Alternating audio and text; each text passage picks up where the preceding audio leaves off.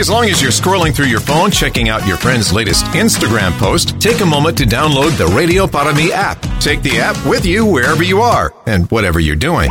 Stay updated with top and bottom of the hour news and the latest weather forecast. Plus, you can listen live to local talk shows, nationally syndicated programs, and listen to previous interviews you might have missed, all in crystal clear digital audio. It's called the Radio Para app. Find it in your Google Play or Apple App Store from your friends at News Talk 710 KURV.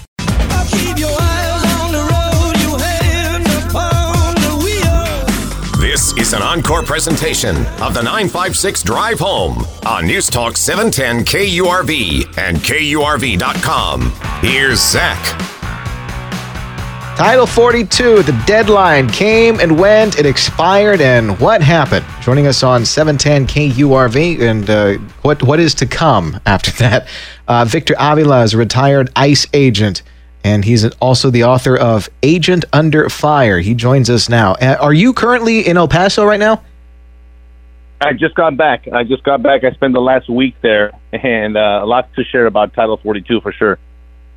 All right, I'm all ears. Uh, so, uh, at, well, take us uh, to well, Thursday. You, what happened Thursday into Friday? Um, well, the biggest thing is that you know everyone was expected uh, at these two gates that that open in El Paso, Gate 40 and 42 from the big wall, that the the crowds were going to come through there.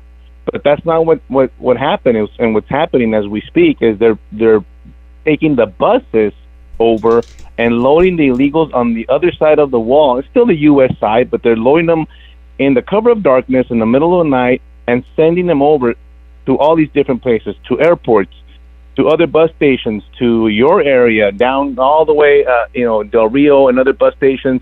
Plus, a lot of them, they're busing them to the port of entry right down the street to uh, the bridges in El Paso, and they're letting them come in through the port of entry with quote unquote uh, the documentation that the Border Patrol is giving them. And this is just incredible to me how they're not counting them as illegal anymore. And so that's why uh, you hear Mayorkas and other people saying, oh, the numbers dropped significantly. Well, the numbers didn't drop. What they dropped is the, the illegal uh, out of it and counting them as legal. Therefore, there's not an apprehension anymore, which is completely uh, lawlessness, is what it is. And and so you still have the majority under this catch and release program, the majority of the people released into the country all over the place, Chicago, New York, and you heard uh, uh, those communities starting to complain about this because they're getting a lot of issues um, with in the school systems. Um, we have a lot of these uh, individuals. Uh, while I was there, there was a chickenpox outbreak, tuberculosis, lice uh, outbreak, scabies uh, syphilis, chlamydia. I mean, these are serious issues that they're bringing over. And guess what? They're getting on airplanes, commercial airlines uh, in El Paso and San Antonio and all these airports, and they're getting to a community near you throughout the whole country.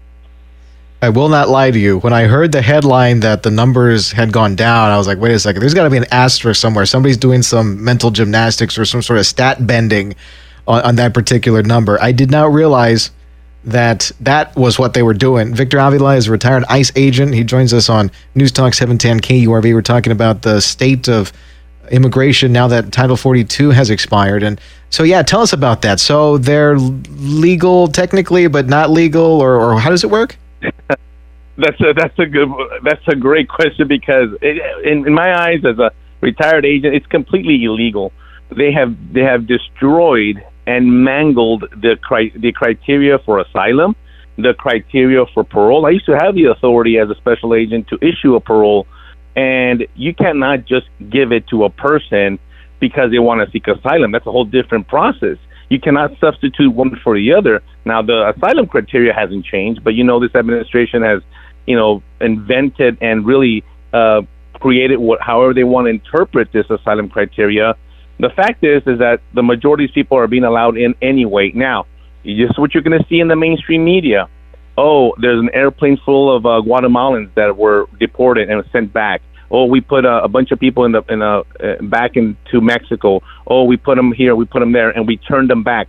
Yes, that is happening, but that's all you're going to see because that's a very small fraction we're talking about uh, if you're looking at numbers here, a couple of thousand versus hundreds of thousands that are being let in. But you're gonna they're gonna make you believe that the border is now under control, which is not. They're just not now. They're being even more deceivious about it and more covert about it, and not letting you in uh, on what's going on. And I think it's just deceivious to the to the American people because you can't deny the people showing up to the communities and the local communities are the ones that are, are questioning, well, what do we do? Because these are human beings. Eventually, I mean, they need services, a lot of health services. Uh, the criminal justice systems, the sheriffs, the, the, the chiefs of police are like, wait a minute, we're starting to see a lot of crime. Uh, just in El Paso, when they had the 2,500 around the church there, and I, and I walked around there, I shot some videos. Uh, there's a lot of issues, a lot of people getting arrested, prostitution, uh, drugs and and that's and I'm telling you uh, the truth. Uh, the, the what this causes, uh, the problem is that the ones that really want to seek asylum and truly would would be qualified for that process are kind of put aside because you're mixing everybody together, and it's a problem. You're going to see the issues now occurring throughout the country where now what do we do? And it, and something's got to give. It, something's going to have to give in these communities and uh, unfortunately, it's the U.S. taxpayer that that's put second for all this. You see, I thought. Uh, sorry, let me reintroduce you first. Uh, Victor Avila is a retired ICE agent, supervisory special agent, joining us on 710 KURV. He's also authored the book Agent Under Fire. And I honestly thought this was going to be because of the big storm that we had around the same time Title 42 expired. Did it just scare them off or what? But uh, where, where, do we go from here? I mean, I know there's, uh, for example, locally we've opened up Duas Park temporarily to house people and to process mm-hmm. people, and we're, we're sending people all over the place. And uh, I hear there's tens of thousands more coming north through Mexico yep. this way. I mean, what what have you been hearing? What what, what should we be expecting over the next several weeks? You're going to see tens of thousands in Tapachula right now. There's tens of thousands uh, thousands of individuals coming and uh, mostly single adult males. By the way, yes, you do have your family units and unaccompanied minors, but mostly the majority, at least at least what I saw, were single adult males. Uh, and this is the weirdest thing is that I didn't see one Mexican national, I didn't see one Central American. They were all from Africa, Haiti, Cuba, um, South America, Europe, Asia. A lot of Chinese nationals and I'm thinking, what's going on? We need a lot of more time. Our agents need more time for vetting, and and it's not the the, the administration not giving them the time to process. You know, you hear the word process a lot. This is not a, a true process. They're trying to issue them a an A number, which is an A file. It's an administrative file number that should accompany everyone. I'm not sure if this is actually happening at this point. Border Patrol told me that they were going to do that. They were going to actually do it's a true booking and when you go through a true booking, you need a health screening. And I mentioned to you all the problems. So now they're going to the hospitals, and so the hospitals are super full. And the capacity you mentioned, the capacity is already full. Uh, uh we already have over 25,000 people in custody already. And so we have no room. And you're right. In El Paso, they opened up two empty elementary schools to house them. Uh, they're looking at doing some, uh, the same in Dallas Fort Worth area. They're opening schools and other buildings in New York this is the real problem because there's nowhere to put them. Where do they, where do they live? They're putting them up in hotels. As a matter of fact, in New York, you probably heard the story. They kicked out U.S. veterans from a, a hotel to make room for the illegals. It's just an upside down and backwards policy that I think this administration does not have a good grasp of how to solve the problem. Uh, I know they're for open borders, and you could tell because they're going to allow everybody to come in. Uh, I got about a minute here, Victor. Uh, you, have had a very eventful career as a as a as, a, as an ICE agent. Uh, tell us about the book Agent Under Fire. Well, you're going to get, uh, uh, you know, specifically the uh, ambush that Agent Zapata and I went through at the hands of the cartel, the Zetas cartel. Agent Zapata tragically lost his life. He was killed and assassinated next to me in the line of duty. I, I'm here by the grace of God, surviving three three three bullet holes and. Um, and and so this is personal. I've seen it in my career in the last 20 years. We need to make some serious changes to both the illegal immigration system and the legal one. And I want people to understand. I want people to come to this country legally. There is a pathway to do it. But what's happening now it's a national security and public safety issue. By the way, I'm running for uh, Congress in District 23 to do that to bring real changes. Whoa. Okay. Okay, that's a good message. Okay, I'm going to write that one down. We're going to be keeping our eyes on you, uh, Victor. Appreciate your time here with us today. That's retired ICE Supervisory Special Agent Victor Avila, author of Agent Under Fire on News Talk 710 KURV. You're listening to an encore presentation of the 956 Drive Home on News Talk 710 KURV and KURV.com.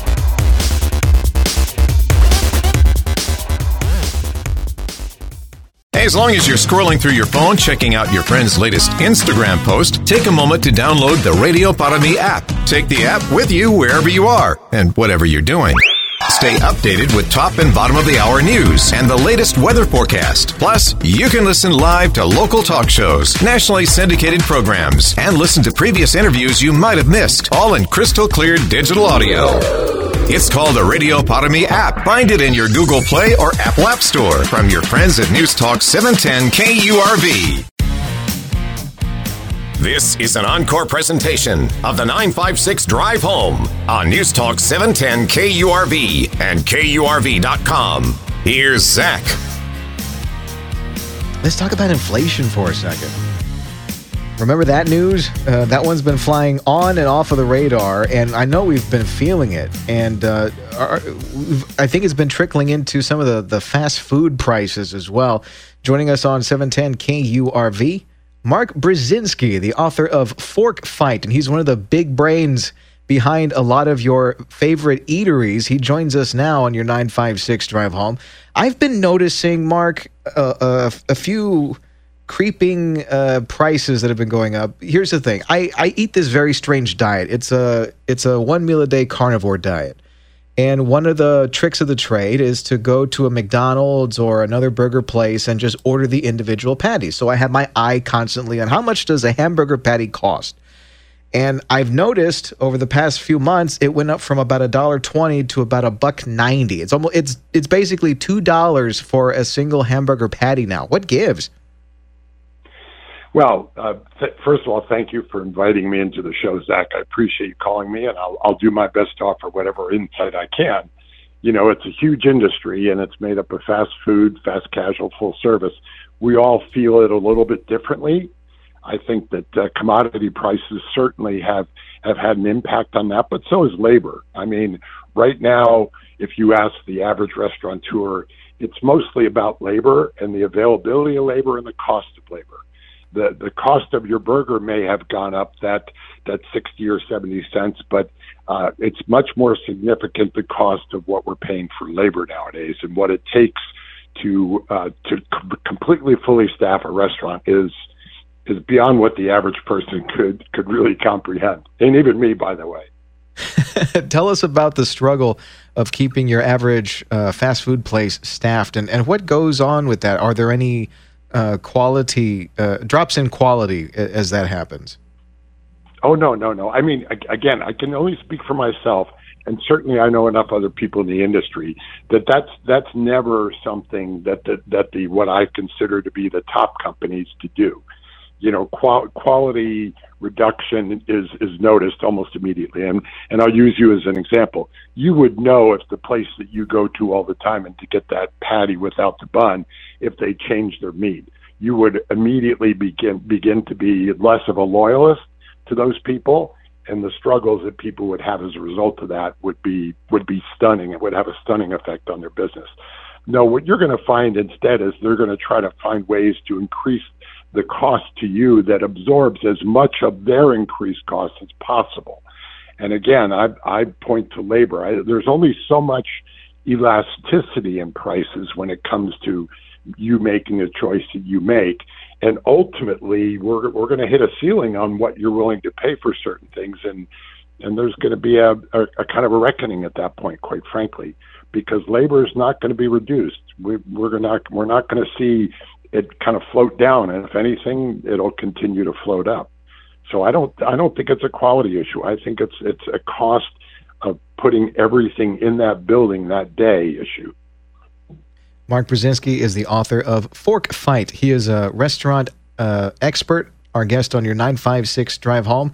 And well, let's let's dive into that that labor factor there. What are you referring to Sure. uh, necessarily? Can you expand on that? Yeah, I, I think everybody. I mean, if, if if you just take inflation as a general condition that we're all experiencing, guess what? All the employees in that restaurant are experiencing that as well. So that manager who's been a loyalist and has worked in that restaurant for five years, he's being or she's being pinched as well. You know, the cost of renting apartment, the cost of food to take home, the cost of utilities, everything is going up for them. There's not a lot that a, that a restaurateur can do to continue to raise that person's salary in order to keep that person without passing on some of that cost to the to the consumer. I mean, it's kind of a wheel, isn't it? I mean, y- yes, you're going to pay more, but you don't always know what that's going for. But that a lot of that's going to keep those same people cooking that same food for you and helping them with their their fights against inflation in their own homes. That's the part that, that people don't always understand. It's not just restaurants being being greedy and trying to pass on the cost of the of the commodities. It's it's how do we how do we balance keeping a, a staff and not having turnover and and also rewarding our employees for their for their loyalty to us without it pricing us through the roof. And that's that's a tightrope that we're all walking pretty much on a month to month basis, quite honestly. I I want to throw out the well, at the risk of sounding cliche, I know that fast food places are incredibly efficient at what they do, and there's been a lot of thought that's been put into the the food making process and getting people in and out very quickly. I've known several people that have worked in the service industry, like at a Starbucks and other fast food places, and just the just how quickly it needs to be drilled into them to get people in and out through that fast food window. And so, yeah, I understand the pressure's on, but also you have razor thin margins when it comes to the product and, and getting all that stuff out. So I'm sure uh, fast food places are, are really feeling it when the it, when the inflation goes up and it's like, well, you know, if if it's costing me like 10 15 dollars for a a hamburger or something at a at a local burger joint, I mean, why why are we just not either dining out at a at a real restaurant or uh, just going home and making food there? Yeah. Well, I mean, going home and making food, you know, now you're trying to teach people a new skill set, right? I mean, I've, I've always said that, you know, kitchens are great places to show off during parties, but most people don't cook in them. Uh, I, I know a, a fair amount of people do, but the, the, the reality of it is, is that, you know, the, the, the categories are going to merge a little bit closer and closer. It's going to be harder to differentiate fast food from fast casual, from that burger at, at Five Guys or that burger at Smash Burger from the burger at McDonald's. Because again, it's not always the commodity price. I mean, it's it's the the labor. The same labor that would apply at a Burger King is going to apply at a Five Guys, and that market right now has has has really gotten to a point where you can't hire somebody for less than you know fourteen or fifteen dollars, and that used to be the top end of the limit. Now it's kind of like that's what you have to do to compete and that's and that that that's got to have an effect somewhere. Now, in our industry, they're talking more and more about robotics, right? AI, and and how that might help to reduce the labor problem. But that's not going to be that's not going to be a fix you're going to see in your neighborhoods for quite a while. I mean that the cost of robotics and and the training and everything that goes along along with AI is not necessarily at our doorstep. You read a lot about it, but you don't see a lot of it. Mark Brezinski is the author of Fork Fight. He's our restaurateur. He is uh, he's been the the big brain behind some of your your favorite places to go eat. He's our guest in your 956 drive home. So Flippy the hamburger robot is not going to be alleviating this situation anytime soon. Uh, no, not not my estimation, and I'm smiling while I say that because it, it sounds good, right? It's a good soundbite, you know, for people to put it out there. But you know, there there are what 400 and something White Castles. There's 40,000 something McDonald's. I mean, do you see AI being able to keep up with uh, the demand of, of these type of monsters and, and what their what their needs are in order to try to cut back on the labor costs? I don't. I personally don't see it in in in, in the short term quite frankly. I'm not going to lie to you. I think As long as it, go ahead. No, no, I'm saying I think I think the consumer is just going to have to make their own decisions on how often they go, what they get when they go, you know, whether they get that little extra add-on that they would typically have gotten. I think people will people get very selfish about eating out. You know, Houston and Dallas is an example, the two highest per capita cities in the country where people spend money out outside the home eating. I don't see people giving up that. I think I think we've become a little selfish about that that right, quote unquote, right that we have, the freedom we have to go out to eat.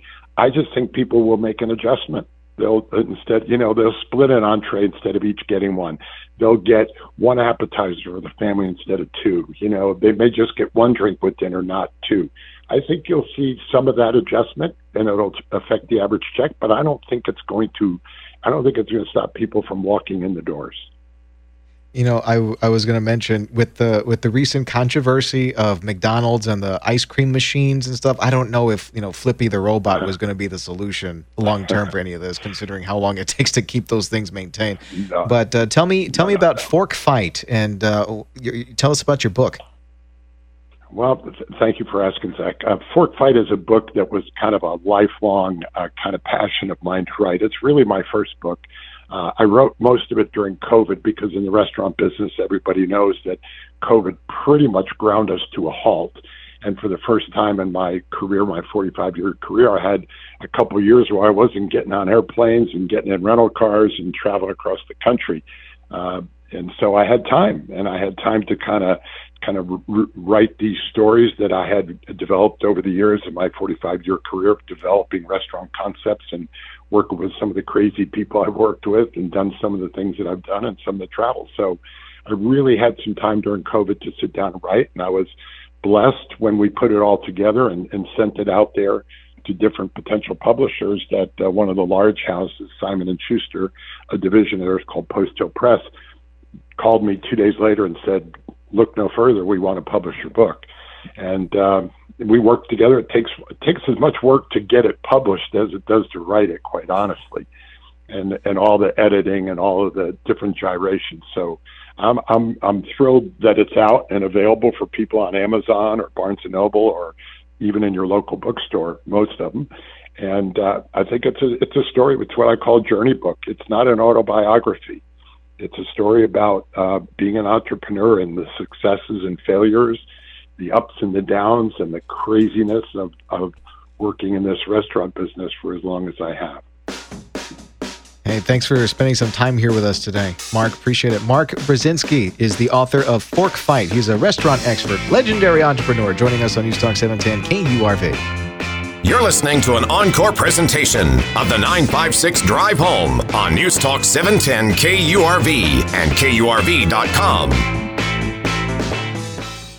News Talk 710 KURV. When news breaks, we break in. Break in. Breaking news. Stay alert and listen to the weather forecast. We need to be aware and alert to what's going on. Breaking news means it's happening now, and we mean now. Breaking news underway right now. Breaking news on News Talk 710 KURV means we're bringing you the news as it happens. We have an active shooter, multiple gunshot victims. In this particular instance, we are in receipt of information. When news breaks, we'll break in. Count on News Talk 710 KURV. KURV and KURV.com.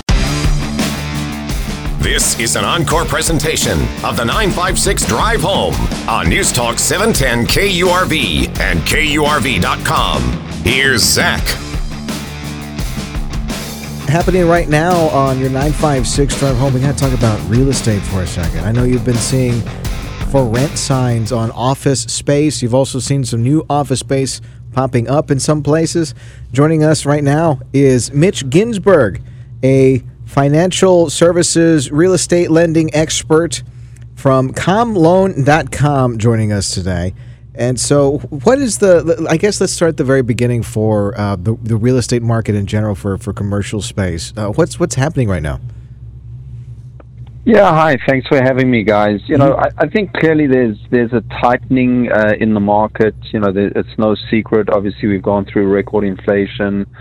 Um, you know, and as a result, I think inflation is just shy of five percent now. I think it's at about four point nine three. So the Fed's made several interest rate increases. Uh, the current Fed rate's probably around five and a quarter, and they, the the target rate for them is is to try and get the um, inflation to around two percent. So I think we can expect a few more potential increases this year as as they try and you know get get this inflation under control. So, you know, rising interest rates um, has has definitely slowed the market, and and certain segments are hit harder than others. And I think you touched on it. Um, you know, office buildings uh, because of you know changes in in behavior, employment behavior, um, as well as you know, substantial increase in square footage available in office buildings, uh, you know, has resulted in the, the office sector being, you know, the hardest hit. Um, you know, so I think I think there's definitely some headwinds, but um, you know, personally, you know, we're we're a online commercial real estate lending platform, so we have about 750 commercial lenders on our on our platform. So we have a very good feel for the market as a whole. And you know, banks are still lending. You know, they've they've tightened up their credit box. Um, you know, so so they are more restrictive. They are looking for more liquidity, but um, the sky hasn't quite fallen in as of yet. Yeah, this is Davis Rankin. Do um, hmm, do foreign foreign organizations or foreign wealthy people, you know, like the Rothschild family, for example, they put money with you guys or any, to, to, to loan out? You don't have to. Or is it that. all institutional money? you don't have to answer that. hey, uh, we it's it's pretty much all you know. It's it's institutional debt funds, life companies. Um, we, as I said, we've got about 750 lenders, but a lot of it's big institutions. You know, the big banks, the big uh, commercial mortgage-backed security companies, big life companies, and then a lot of the smaller community banks, credit unions that. Um, that that pretty much uh, are on our platform. So yeah, no no large. Okay. wealthy foreign entities. Eh? It's a it's a good question. You guys can laugh at me all you want, but um, uh, for the for the people here, uh, the small business guys, and uh, you said that banks are lending right now, right? Yeah, absolutely. You know, I, I think they've tightened up, and it's it's it's very regional. I mean, you, you you know you get certain banks, and obviously we've had three banks recently that have got into trouble. You know, Silicon and Signature and First Republic. But you know, I think I think any bank that has a very heavy concentration in in office, um, I think could potentially have some problems. But you know, I, I think a lot of the data that's being spun out there that you know 70% of all commercial real estate debt is held by small regional banks I mean, that's just flat wrong. I mean, it's 70% of domestic banks, uh, 70% of the loans held by domestic banks, um, you know, are, are, small, you know, are small regional banks. And so you have about just about 4,700 regional banks or smaller banks that hold about 67% of the commercial loans held by banks and then the 25 large banks hold the, the other 33%. But that doesn't represent all the loans because you've got the CMBS lenders, you've got the life companies, you've got you know all these other entities that hold hold the the um, the loans. So it's a much smaller percent. Smaller to regional banks really hold between 17 to 20 percent of all commercial loans, which is a lot smaller percentage. So you know this this fear of oh my god you know all the all the small commercial and you know local regional banks are all going to go under because they hold the majority of all the commercial loans is is really not correct. Joining us on 710 KURV is Mitch Ginsburg. He is a expert in real estate lending from commloan.com financial services. Davis Rankin, another question for you. Go is ahead. there much difference in interest rates being asked by by state or by um, region of the country? You know, I, I think uh, there's going to be small small variations. I think it's more the type of lender that's that's going to give you a variation. So, for example, you know, we have a live uh, rate comparison, really, which is an average of our database of the 700 plus lenders. So, for example, you know, on multifamily, your your average rate on banks is probably just around the six percent mark. Whereas, you know, the, what we call agency, which is Fannie Mae and Freddie Mac, which is, you know, are the two entities that are very active in the multifamily space, they're running probably in the fives, uh, the mid fives, you know, particularly on the larger agency loans. So, and, and then, you know, on commercial properties, which really encompasses everything else other than multifamily, um, you know, your banks are running probably once again around the 6% mark on average on, say, a five year uh, loan where CMBS is, is running more, you know, around six and a quarter. So I think overall, your, your best, best rates out there are probably going to be in the mid fives. Uh, and, you know, as far as institutional lenders, your rates are probably in the early sixes for everything else. But then, you know, you can start getting into bridge loans and debt funds. And that in this environment gets a lot more expensive. I mean, you're talking probably in the 8% range, anywhere up to the 11% range.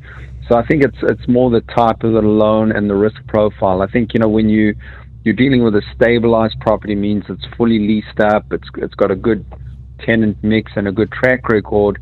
That's going to attract probably your better institutional loans.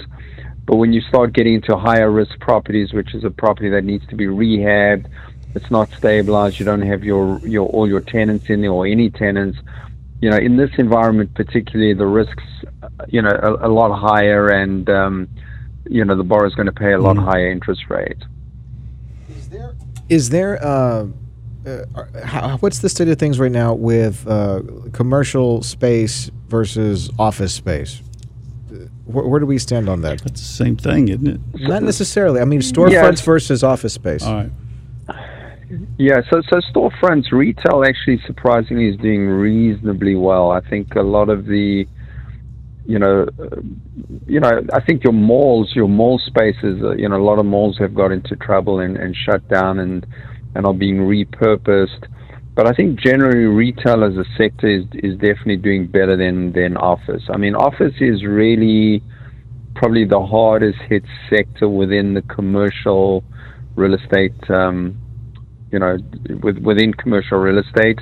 So, for example, across the board, office vacancies are running probably about 12.9%, and that includes all office space, which which is really the highest number since the Great Depression. And and I think wow. what's what's added to you know what's what's added to that is that um, you've probably got about 60 million square feet that are, that have you know is coming on top of that, which is probably the highest um, amount of development for office space also since about 2009. So, so you know, then you look at all right. Well, let's look at different regions. So your suburban office building, you know, your small office building, not necessarily in a in a dense downtown area, those are faring a lot better. Your your big office towers in your big metropolitan cities, your vacancy rates are you know could be as high as twenty percent, which and and those are the, really the buildings that are at the highest risk of of getting into trouble. And um, I think the an added factor is just change in in employment behavior. You know, since the pandemic, employers are finding it a lot harder to get their their teams back into the office, and I think in many cases they they're realizing that you know they can have a remote workforce still working very effectively. So they, you know, they they committing to smaller spaces, you know, when leases are running out, and um, so so I think your larger towers in your bigger cities. I think that's where where you're going to see the most issues. Yeah, and I think that's where we have been seeing a lot of stuff. But you you can't. Uh, this is kind of uh, half joking, but half serious. You can't turn an, like an office space into a more um, homely feeling space oh. that people can just live in and, and have like a have a couple of, of beds set up in the, in the meeting room. The floor. You, you, can't rent that out yeah, like well, a. Well, I think I, I, I think not quite that, but I think what what a lot of developers are looking at is can an office building be repurposed into an apartment complex, like a proper apartment complex, not yeah. just putting a couple of beds into the office type of thing. But yeah, the the the um, could make yeah, it like I, a I hostel. Think, but, there we go. There we go. we got to bounce. So, but, um, but you know, I, I, think I think um, there have been a you know quite a few success stories where they've taken an office building and actually turned it into a really nice functional apartment complex, and that that makes sense because you know I think multifamily there's still still a lot of demand for, and it's it's a pretty strong segment of the of the mm-hmm. market. Well, Mr. Ginsburg, thanks Thank a lot you. for for stopping by and, and giving us the breakdown for that. Mitch Ginsburg, real estate lending expert from commloan.com, joining us on News Talk 710 KURV. You're listening to an encore presentation of the 956 Drive Home on News Talk 710 KURV and KURV.com.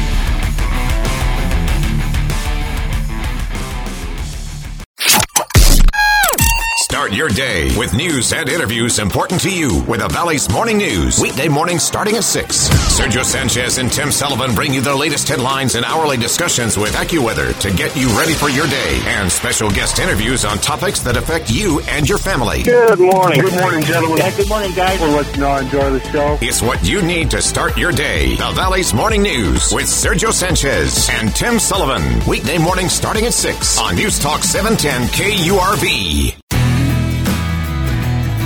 This is an encore presentation of the 956 Drive Home on News Talk 710 KURV and KURV.com. Here's Zach.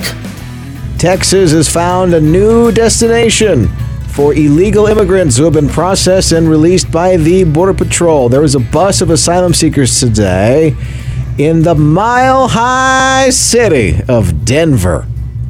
They now join Washington, D.C., New York City, Chicago, and Philadelphia as drop off points. And the triumphant governor of the mighty Republic of Texas, Greg Abbott, said in a statement that Texas's overrun border communities should not have to shoulder the burden of caring for this flood of illegal immigration. This uh, reasoning and theme has remained constant, by the way, and it is a theme that I agree with, as well as Davis Rankin, though he won't say that in so that? many words. That yeah, that we're shouldering the burden of a lot of this illegal immigration. It's not fair for us to do it, so that's why we're sending people to sanctuary cities. And so this busing strategy began last spring, and more than 19,000 migrants have been transported to self-declared sanctuary cities. Which those those those cities should be the ones to overflow first, wouldn't you think? Like those are the ones that, at least in name only, They think it's a. if at they least think on the surface, those are the first places that immigrants should go.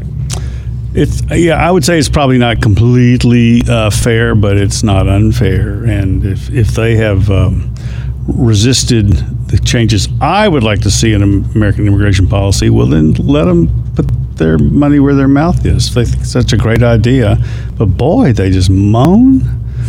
About the expense so expensive you know they're they're using um, city uh, school gymnasiums i think it is in new york city to, to house uh, people.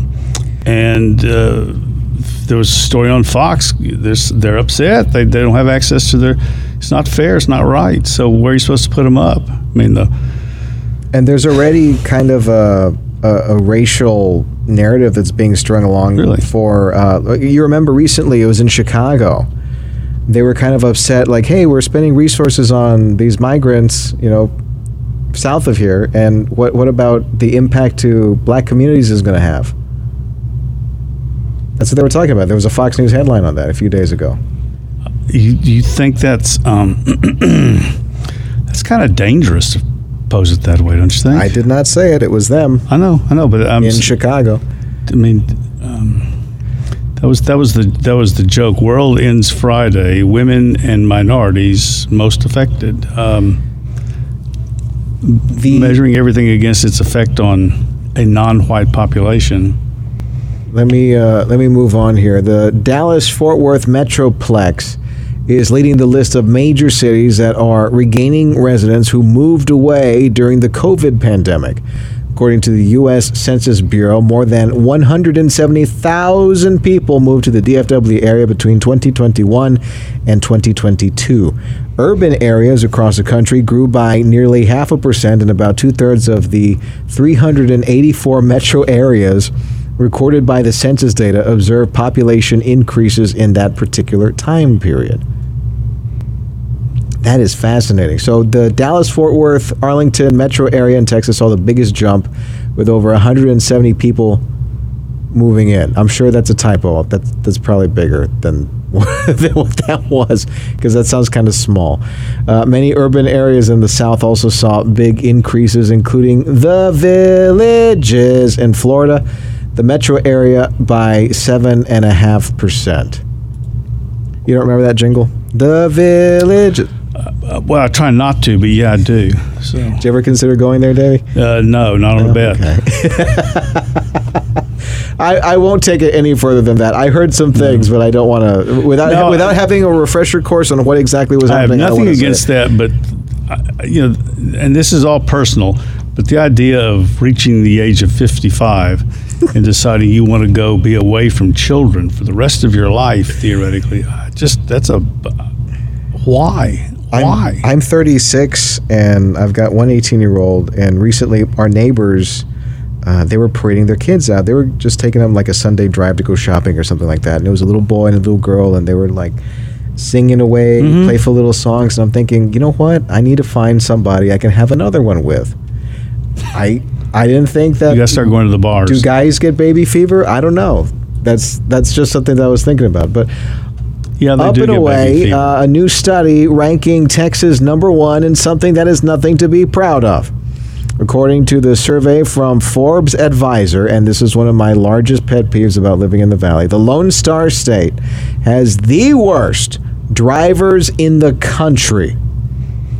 The report says Texas is in the top three in fatal crashes involving a drunk driver, a drowsy driver, or a driver that is going the wrong way, which is honestly a situation that should never ever happen. well, nature takes care of that one, I think. You know, Well. pretty often. Two of Texas's neighbors also made the top five on the worst driver list. Louisiana ranked second, Oklahoma number four. So this entire area is just full of really bad drivers. You're not you're not crazy, unless you're one of those people driving bad. But if you're if you're driving on the road and you're one of the safe ones, and you see somebody like I don't think they should be doing that. Yeah, you're you're you're not wrong. Mm-hmm. You're cop. not wrong. More than likely, they should not be doing that. Don't you think they like, should for call the example, cops? on um, Pecan, Mm-hmm. we're driving. I'm, I'm driving into Ricci Plaza. This happened a, a couple of months ago, but there's a little turn around. Uh, I want to say Second Street. Yeah, it's Second Street. Yeah, and it gets kind of swervy. You know that part that I'm talking about. It's west of uh, the the uh, post office. there was a guy that shot up right at the. We're, I'm coming up to the intersection. This guy shoots up from the right of me, gets in front of me, right in the middle of the intersection. Like like there's a there's a stoplight Yeah. behind me. There's a stoplight in front of me. No, It's, it, Well, you I'm didn't sorry. want to run the light, so you want. It was green. Don't misunderstand, but it was like a traffic light in front of me, traffic light behind me. Then this car shot up from the right, got in front of me, right in the middle of the intersection, and we just kept going. You're not supposed to do that. That is incredibly illegal, and this guy did it. Where was the cops? Exactly. Where were we need more enforcement on traffic? I my guess is the people who do that. It just occurs to me, they don't realize how dangerous they are. They may not care, No, they don't. uh, but they don't realize how how close they can come to causing an, an accident. Right. So I don't know where it was that I had looked it up that you're not supposed to make a lane change within 100 feet of an intersection. boy, that's I don't like that law. Give or take. give or take. Yeah, I think it was about 100 feet of an intersection. You're not I supposed think to make the cops have kind of given up personally on, and I, I, I say this because it seems to me we've moved away from. Well, I know when I got my driver's license, you had to come to a full stop. You come to a full stop. If the cop saw you, he you, got a ticket, and I remember that because I thought it was so wrong. Well, I think the question is the amount of discretion being put towards that because it's like, were you doing it in a reckless way? The spirit of the law Yeah. versus the letter of the law. The letter of the law says you're not supposed to do that. But the spirit of the law is why do we not do that? Is because you might hurt somebody. And if you had if you were not somebody that was in danger of injuring another person by doing that, then is it really bad? I, I what I just assume, and I never have asked a policeman about this. I assume that they just have thing, things are such now that they have, frankly, more important things to do. If you know what I mean. And I These are the you do. ethical questions that I throw out as we discuss the the fact that Texas is the worst, uh, has the worst drivers in the entire country. I think the DPS still doesn't catch any slack.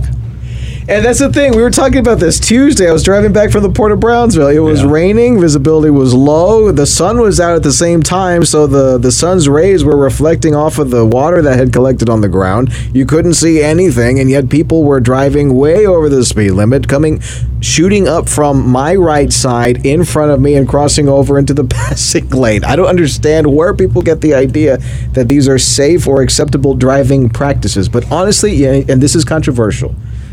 I admit this will be controversial, but I think that every time you go to renew your license, you need to retake that test, that driver's test. That is my just just my personal opinion because the the the state of driving right now as it is. I don't know if it was because of the Rona and we stopped driving for a while or what, but I think that to get your driver's license renewed, you're going to go in and get your picture taken anyway.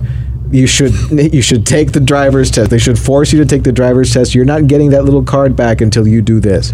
I, I think the worst pictures in the world are the ones that they take at DPS license plates. They're just awful. I don't know. I think it would cut down on a lot of bad drivers if we had a refresher course every five years. I don't know.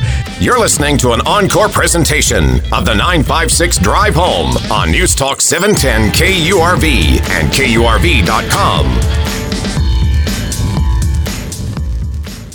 You're always on the go. Obviously, pretty busy. Busy with work. Picking up my kids from school. From work to kids to running errands, your entire day is a hands on, never ending frenzy of activity. Luckily, getting the news is now voice activated. Just say, Alexa, play 710 KURV. I like to know what's going on in my world. I gotta know what's going on in my city. Putting the smart in your smart speaker. I'm getting my news from you and my information. For the latest news and to find out what's happening in rich, clear audio, just say, Alexa, play 710 KURV. As long as you're scrolling through your phone, checking out your friend's latest Instagram post, take a moment to download the Radio Para Mi app. Take the app with you wherever you are and whatever you're doing. Stay updated with top and bottom of the hour news and the latest weather forecast. Plus, you can listen live to local talk shows, nationally syndicated programs, and listen to previous interviews you might have missed, all in crystal clear digital audio. It's called the Radio Para app. Find it in your Google Play or Apple App Store from your friends at News Talk 710 KURV.